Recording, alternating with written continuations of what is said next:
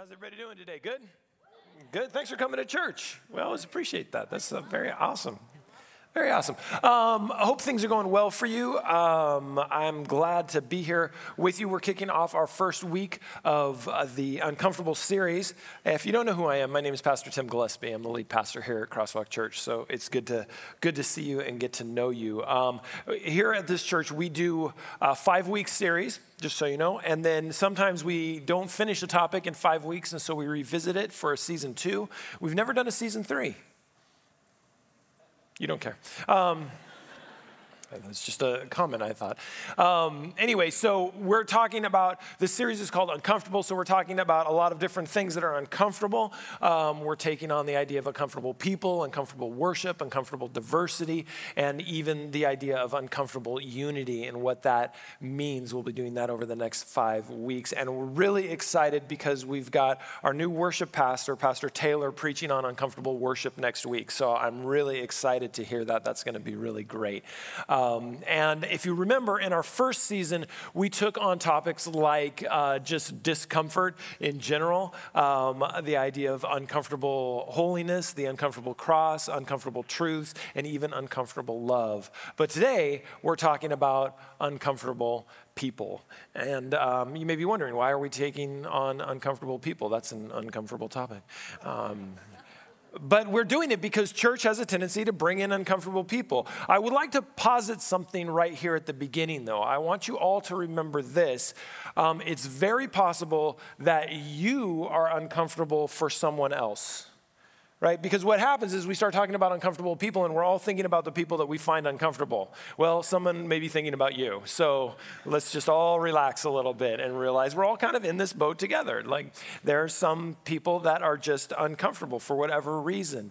And church has a tendency to bring those people in, especially when you say, hey, we're a community of belonging, you're all welcome here. Well, that means people are going to come and try and feel welcome. And sometimes they're uncomfortable people. And sometimes, like I said, you are uncomfortable for them. But, you know, I think that's all right. Church is a place where you hang out with people that, you know, you might not necessarily hang out with. And the reason why I think it's important that we talk about this is because the truth is we're all a little crazy, all right? And that's uncomfortable, but let's face it. I think getting married is kind of this journey of just figuring out what kind of crazy fits you at the end of the day. Because, you know, you grew up in a family, I should say, who does things a certain way, and then your spouse grows up in a family that does things a different way. And if it's too different, you just keep looking at those other people like, what is wrong with you? Why would you open gifts on the evening, not the day at Christmas? That makes no sense. And they're looking at you like, why would you wait? Don't you want the gifts? Why are you putting yourself out? I mean, I think that's kind of what ends up happening, right? I think that we choose to be in uncomfortable places, and church is very much like that, because why should we stay together if it's so uncomfortable, if we're around people that we don't necessarily like or don't necessarily, you know, think the same way about or even have the same culture? Or, you know, why do we do that? Because, you know, no one's taking attendance here, right? This is not like chapel in high school if you went to an Adventist school. This is, you can come and go as you please. It doesn't matter. No one, I mean, it matters. It matters. But you don't have to be here. No one's taking attendance. No one's expecting you to be here or not. So why stay together? It has to be something more than just, you know, what we here offer. Dan Carson, in his book, Hard Places, says an interesting thing. It's a long quote, so bear with me. It says, what binds us together is not common education, common race, common income levels, common politics, common nationality, common accents, common jobs, or anything of the sort. Christians come together not because they form a natural co-location, but because they have been served by Jesus Christ and owe him a common allegiance. But he continues, in the light of this common allegiance, in the light of the fact that they have all been loved by Jesus himself, they commit themselves to doing what he says, and he commands them to love one another.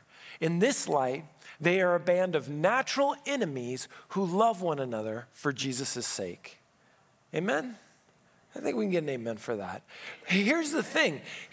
At the end, he says they are natural enemies who love one another for Jesus' sake. Natural enemies? That makes me nervous about you people. Here's the thing. That seems a little strong, but Scripture actually puts opposites together and then says, by the way, you're not opposites. It says this in Galatians 3:28. There is no longer Jew or Gentile, slave or free, male or female, for you are all one in Christ Jesus. And I think this is true. The organizing principle has to be Jesus. Because if the organizing principle is not Jesus, this whole thing falls apart because it's too uncomfortable, right? There has to be something beyond, something that holds us together, a common principle, a higher love, a deeper commitment, regardless of what people say. And we belong to a denomination that likes to create these kind of hard lines between us and everybody else. And sometimes it doesn't feel like the organizing principle is Jesus. The organizing principle is us as a people. And that's probably not enough. So our organizing principle is Jesus, and it has to be. Because if it's not, we defend very different things. We promote very different things. And we find commonality in things that are transitory ultimately. So I guess we have to ask the question, how do we stay together if we are so different? And I've been thinking about this a lot in the context of not only the church, but in the context of the world that we live in, which is an incredibly divided world and an incredibly difficult place right now. And I mean, the world has always been a pretty difficult place. I think we can probably acknowledge that. And I've mentioned this before, we're about to go into another election cycle here in North America, in the United States. That's always a dicey thing because there's a bunch of people in this room that don't think the same. You're not going to vote for the same people. You're not going to think the way one party does it is right or the other party does it is right. You have different ideas on what's going on in the world right now and who's right and who's not right. And we're all here in the room together. How are we going to do that? How are we going to do that in a way that honors God? How are we going to do that in a way that transcends what we think and moves us into a place that reaches out to the eternal? And I think that's real. This is not just a philosophical conversation we're having today. It's really about how we're going to get along in really difficult times. Right? And so I want us to listen as we process through this, because what I am not going to accept next year is a church fighting amongst itself because it is seeking other leaders than Jesus Christ, right? I need us to understand that. And my promise to you is that I'm going to be deeply, deeply in the midst of the word, and that's what I'm going to bring to you. Not unbiased, I'd like to say that, but the interpretation that God has given me for this congregation throughout a difficult season that we're heading into. But it's important that we understand that how we hear this together makes a difference. So how do we stay together if we are so different? Well, it begins in one place, in my opinion. It begins with worship. A community that worships together has this common bond of the Holy Spirit. We worship together without segregating by age or by interest. We're not a church that has a traditional service, for those who like that, and a non-traditional service or a contemporary or whatever we call them now, modern services, I don't know, for that. We just do one thing. We do it, try to do it really well, and we invite everybody in, right? We do that because we think that there's a common bond of the Holy Spirit that can inhabit our worship, and that it's really important for us to do that. So that's where it begins, is it begins with worship, because there's something really powerful about worship. The organizing principle of worship is not the song. The organizing principle of the worship is the object of worship, and that's Jesus. So we can come together and get out of our own heads and our own hearts and try and get into the head and heart of Jesus. And that's one of the ways that we bond together without thinking about the divisions between us. We actually can go, hey, it doesn't matter if I come from the same background as you, if I like the same people as you do. It doesn't matter if I have the same job, if I earn 10 times more or 10 times less than you. It doesn't matter, because we all one in unity of worshiping God. And that's why we spend so much time and so much energy to make a worship experience that matters, so we can get beyond ourselves and commit to the community that worships God together. Hebrews 10:25 says it like this, and let us not neglect our meeting together as some people do, but encourage one another, especially now that his day of return is drawing near. Worship is not just about the music. I hope you understand that. It's really about mutual encouragement, which comes to us from Romans 1, and that we give to one another. It's this mutual encouragement. We come together to experience God together, and in that we find mutuality and we find commonality and we understand we are under a gracious God altogether, saved regardless of where we come from. So this is important. And we stay together by hearing the whole counsel of God, even when that whole counsel of God is unpopular. And so it's important that we talk about what the whole counsel of God is, because I've heard this preached before, and it's fascinating to me because Paul has a pretty serious idea of what the whole counsel of God is. And when I've heard it preached, I've often heard a lot of other things put in on it. It's usually, here's the whole counsel of God. And by the way, here's your behavior that I'm going to talk to you about for the next 45 minutes as well, because you guys need to shape up a little bit. Right? I'm not sure that that's the way the whole counsel of God should go, because Paul's pretty clear. In Acts chapter 20, Paul says, listen, I've been preaching to the Ephesians and I actually feel pretty good about it. I'm okay no matter what I'm going through, because I didn't shrink from declaring all that God wants you to know. That's the New Living Translation version of it, or the whole counsel of God. So what is the whole counsel of God? We got to go back to Ephesians to really hear it, but it's pretty clear. The first part of the whole counsel of God is that we are dead in sin and deserving of God's wrath. Ephesians 2:1-3. I'll just paraphrase for you, right? We're dead in sin and deserving of God's wrath. If we read from Romans chapter 5, we know that while we were still sinners, God died for us, and he invited us into that relationship with grace. But it begins with the recognition that we need Jesus to save us. And also we understand Ephesians 2:8-9, that we cannot save ourselves through keeping the law. So works are not going to get us there. So the first recognition is that we need Jesus because we are sinners. The second recognition is that the law has never saved anybody, never did, never will. All it does is point out sin, which we know, which is great. So like, I'm a fan of the law, just, don't use it as a tool for salvation. It reminds us that we need Jesus, right? And then we recognize that the gospel call is a call to repentance and faith. Right? So we accept what Jesus did for us on the cross. We accept it and we bring it into our lives. And we also understand this coming from John 16:33, that believers will face persecution and be considered foolish at times. So this recognition that you're a sinner, also the acceptance of the grace that Jesus Christ gives us for him crucified and resurrected, moves us into this space knowing that not everybody's going to understand what it is and how it is that we live. See, Paul didn't speak in half-truths, but taught the totality of God's salvation through Jesus Christ. Paul says it in a simple phrase, your grace is sufficient, right? Now, sometimes people worry like, well, so that means we can just go do whatever we want. Friends, when you respond to that kind of love, it's always a positive thing, right? So your life is a response to the love that Jesus Christ has given you. That's what's important here, and that's the totality. That's the whole counsel of God that we see Paul preaching. So we start with worship, and then we recognize that this whole thing, this organizing principle, is going to be Jesus, what he has done for us, and the whole counsel of what God did for us and how we live as a response to that. All of that comes the same. So how else do we stay together with uncomfortable people? One of the ways is by fighting homogeneity and cultivating diversity within our community. Our communities should never look like just one group of people that are all the same. How boring would that be if everyone just liked the same things I liked and did the same and ate the same food?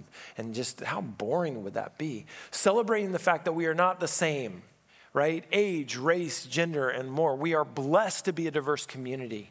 And by the way, we have a whole week on diversity in scripture coming up. But one of the ways that we stay together is by constantly bringing in new people that are not like us, right? That way the waters never get stale. That way there's always an influx of fresh new thinking, new vibrancy, new dynamism, and new cultures. All of that's really important. So that helps us stay together because it's a community that is constantly growing. As well, one of the ways we stay together is prioritizing the value of church membership and giving. Now, let me tell you why I say this. And it's fascinating. I'm watching the group chat from our Chattanooga campus. They just became a church. No, they're not yet. They're not yet. They're working on their way to get a church, so they're doing their membership roles. And they had like 50 members forever because nobody did it. And then they got a new pastor, and he got organized. And they have 199 members now. And they have 120 people on a waiting list being processed. Now, what's cool about that is that you now have over 300 people on that campus that are recognizing this place is mine, right? Membership does that. And if you're not a member here at Crosswalk, I would suggest you go to our website and you ask to have your membership here if you feel like it's here, because membership means you ownership, right? And when you own something, you treat it very differently. Have any of you ever been a landlord? Maybe I should ask it this way. Have any of you ever rented? It's a different question, right? Very different experience. I've rented and tried to be a good renter. I've been a landlord and realized not everybody feels the same way. Right? We did it for about 3 years. We were landlords. And after 3 years, we thought, this is horrible. We don't ever want to do it again. Trusting somebody else to steward something that's not theirs, they don't do it. People will destroy a house just because they're leaving. It's the weirdest thing, right? Because it's not theirs. When you move your membership to a church, you're saying, this, I have ownership of this place. I want a piece of this. I want to be part of something, and that's really important. And then the reason there's an emphasis on giving is because then you sacrifice and you steward for this place because it becomes part of you, right? That's how we stay together. You're not so quick to leave in something that you've invested in. And I get it. There's lots of churches in the area, and you may hit 2 or 3 church services every single week and love what you do, and you have a wonderful experience. Good for you. That's great. You're a tourist. You are. You're a tourist. Enjoy the time. Glad we could, give you some entertainment and let you consume it, at least pay for the seat. And if that sounds harsh, community is not just about consuming something together. Community, true Christian community, is about investment in one another. And that's why membership matters. And that's why giving matters, because it becomes part of who you are. You've invested in this place. You've sacrificed for this place, right? And 2 Corinthians 9:7 is a pretty common text we use when we talk about giving. You must each decide in your heart how much to give, and don't give reluctantly or in response to pressure. So I hope you understand. I'm not pressuring you. What I'm trying to tell you is if you want to be a part of something, you've got to put some skin in the game. And that's true anywhere, right? For God loves a person who gives cheerfully. But we show commitment to a community and to the mission and the work of God through that community by saying, I want to be a part of this officially, and I'm going to give because I think the work that they're doing is important and I want to be a part of it. By the way, this also creates something. It creates a stick-to-itiveness, right? So you stick around if the church goes through hard times or changes pastors. And that's a particular malady in this area because there's so many churches and so many pastors, right? Pastors move and change. People go, I like that pastor. I don't like this new pastor. I'm just going to leave. When I got to this church, the church had been through some difficult times, right? I'm not pointing any names or blaming anybody. It's just been through some difficult times. But there were certain members, certain families that were here that said, this is our place. We're not going anywhere. We don't love what's happening. Maybe, the church culture has changed. We're going to stay here, and we're going to be the pillars of this church, getting it through. I remember one of these pillar families saying, listen, we just figured we'd be the ones to turn off the lights when everybody left. We were going to be the last people here. They were committed to the church and the community that God was growing. Thank goodness, 9 years ago, we were able to turn this place around and have what we have today. But it's not because I got here. It's because there were families that were committed and weren't going to leave. And you know what they did? They had created a tight-knit community because we stay together by building a tight-knit community, but not an insular community. And this is hard, right? This is hard. I can't imagine that everybody feels this way. This is a big church. We've got over 1,000 people attending every single week. It's easy to create cliques. It's easy to create in-groups and perceived out-groups. Like that's the nature of just, kind of the sociological effect of humanity and this many people being around. What I would say is this, even if you feel like you belong to a group of people that likes each other, always keep a door open so someone else can come in. Right? We want tight-knit communities. And in a church this big, they're going to be smaller communities. This is why we talk about small groups. And I'm so excited that Pastor John Ciccarelli is here with us now. He's not here today. He's in New England today preaching out there. But But I'm glad that he's here for us and for the network, because what he's doing is he's building, this is why the discipleship survey matters, by the way. He's building a discipleship process based on the needs of this community, particularly starting here in Redlands, and making sure that people can feel connected, not just to God, but to others as well. This is why small groups and affinity groups and the groups that you have and live life with and, you know, work and play and pray together, all those things matter. And we want you to create tight-knit communities, but we want to make sure there's a door open so other people can come in. Do you remember the last time you walked in a church and didn't know anyone? We often have to put ourselves back in that place so that people can have that sense of belonging when they walk into here. And that's really important. This helps us keep very different groups of people together. This also leads to something else. How do we keep uncomfortable people together? By becoming engaged members. This means we move past consuming church and we begin to add to the community by our time, our talents, and our engagement. You know this. Uncomfortable people become less uncomfortable as we work together in service to God through the church. We all know this. If you've ever been on a mission trip, you know this, right? You get on a bus with a group of people that you don't know. They all seem weird to you. By the end of 10 days, building something that you don't know really how to build. By the end of that time, you're best friends, and you're best friends for life. Right? This is what happens when we serve God together. So if you feel like, man, there's a lot of uncomfortable people in this church, go serve next to them and they will become less uncomfortable. You'll get to know them. If we don't do that, again, you're just kind of coming through the doors and kind of sifting through what could be great relationships with wonderful people, but you don't know them, so they feel weird, because we all feel a little weird on the outside. But when we get to know each other, and particularly when we serve one another, and when we serve together, we begin to build relationships that, and I don't know, this is a constant strain through all of this, that goes beyond ourselves. You see, community means we are living beyond just how we feel inside and moving into a broader experience of humanity, which is really important. Hebrews 13:6 says it this way, and don't forget to do good and to share with those in need. These are the sacrifices that please God. We do this not just with the money, but with our engagement in the ministries of church, right? So that we might encourage one another, 1 Thessalonians 5:11, so that we can encourage one another to build each other up, just as you're already doing, right? This is the purpose of the church. We do this by serving one another in church. And then we recognize that we also do this because Jesus did it. For even the Son of Man came not to be served, but to serve others and give his life as a ransom for many. We do this because this is what Jesus did. And he is the organizing principle of this community, of this church, and of we as a people who call ourselves Christians.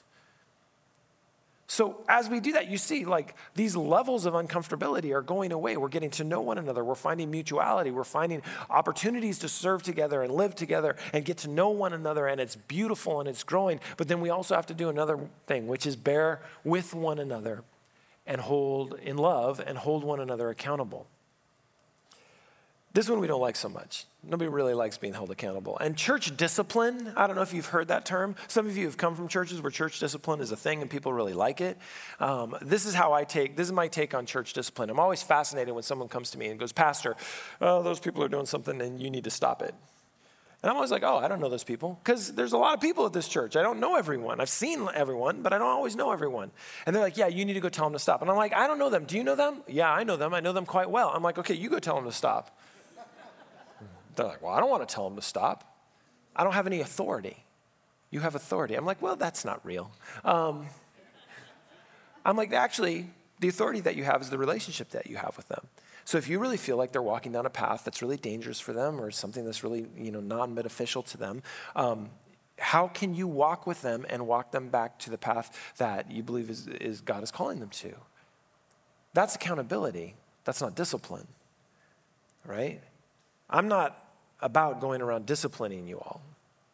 You're all adults in relationship with Jesus, and the Holy Spirit's guiding you in what to do. Sometimes we forget, but the people that are accountable, the people that you have in accountable relationships, those are the people that must surround you. So you got to have those relationships.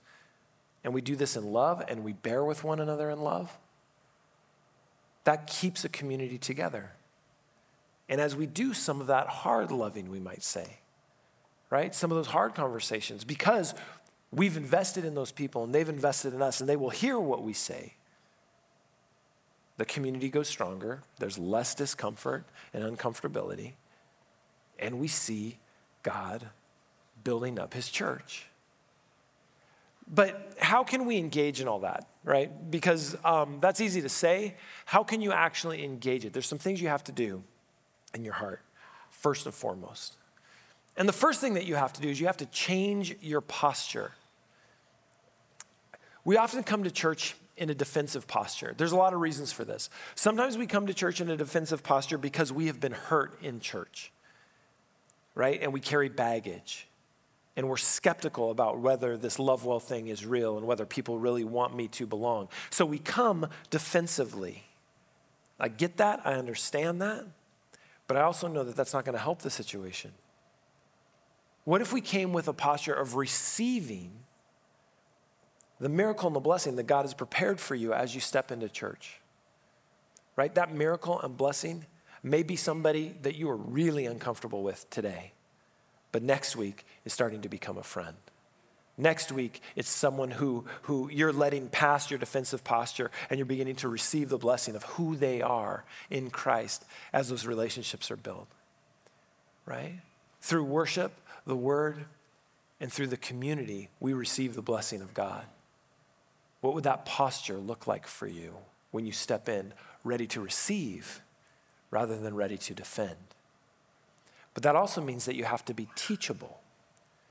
And we come to church to open up, right? To learn, to really, we come to church to change and to hopefully be transformed by the work of the Holy Spirit on our hearts. This means that we have to let go of preconceived notions and have to allow God to do a good work in our hearts through worship, through the speaking of the word, and sometimes through community as well. That means we must find a humility in which we live and allow others to pour into us. We do this all while we're clinging to Jesus, because Jesus is the organizing principle. And we have to keep going back to that organizing principle. This is the thing about Christianity. This is the thing about church. This is the thing about Christian community. When we start to get a little squirrely, a little wayward, when we start to get a little friction between us, we don't always just sit down and work it out. We do that first with the knowledge of what our organizing principle is. So we go back to recognizing how much we need Jesus. 2 Corinthians 12:9 says it this way. Each time he said, my grace is sufficient for all you need. My power works best in weakness. So now, I am glad to boast about my weaknesses so that the power of Christ can work through me. We get this from Paul saying, I have to go back to the very beginning. I have to go back to that organizing principle. I have to go back to understanding what it is that I'm here for anyway, what it is that binds me to these people, what it is that draws me in and motivates me, what is the catalyst for me to serve in the church and to get to know people that I don't know and get to suffer through uncomfortable situations, because we are called to be together, to love one another, and to build one another up in Christ. Why do we do that? We do that because we go back to that organizing principle. And that organizing principle, this idea of Jesus, also reminds us to look at the eternal picture. You see, I really believe the Sabbath, I believe that worship, I believe these things are a glimpse of the eternal. They are our practice of heaven, right? It's the practice of forever together. So in these moments, we share our time. We share our resources. We share what God has given us, because we know that forever will never happen alone. Heaven is to be full of all nations and all people singing, holy, holy, holy is the Lord God God Almighty, who was, who is, and who is to come. Amen. Singing this over and over in the throne room of God, again and again, with the 24 elders bowing down and the four living beasts calling out the name of Jesus and the 24 elders dropping their crowns. I'm getting all Revelation on you now, if you don't know it, just for the record. The 24 elders throwing their crowns down, knowing they're in supplication to who Jesus is, what the Lamb of God has done, the one who is worthy to open the scrolls. Right? So when we are together here, when we are worshiping, when we are interacting out in the lobby, when we are taking care of our kids, when we are watching our high schoolers do whatever they do in that building, I don't really know. It's great. I don't even want to know. When we do that together, that is our practice of forever. That is our practice of heaven. That's what it means to be a Christian, knowing that this world, not only is it not our home, it's just practice for the next world. And so we become good stewards of what God has given us here, both here and in the world that we live in. And that is our practice of forever. And you know what? It's uncomfortable. And if you think heaven will be less so, then you haven't been paying attention to who God wants to bring into heaven. Because it's not people just like you. And not people just like me. I get this feeling that when we get to heaven, we think, all right, it's great. Never going to be uncomfortable again. And then you're going to be like, oh, you're here. Got to renegotiate what I thought was going to happen for the next forever. So maybe here we can learn to be uncomfortable together and in some ways reflect the forever that God has promised us. Let's bow our heads. Heavenly Father, I just want to thank you as always. I want to thank you for putting uncomfortable people in this church. And Lord, when I'm uncomfortable for other people, I want to thank you for that too. And so maybe as we practice this forever, rather than take away that which gives us discomfort, you help us learn to be uncomfortable with one another as we use you as our organizing principle. And we practice forever together.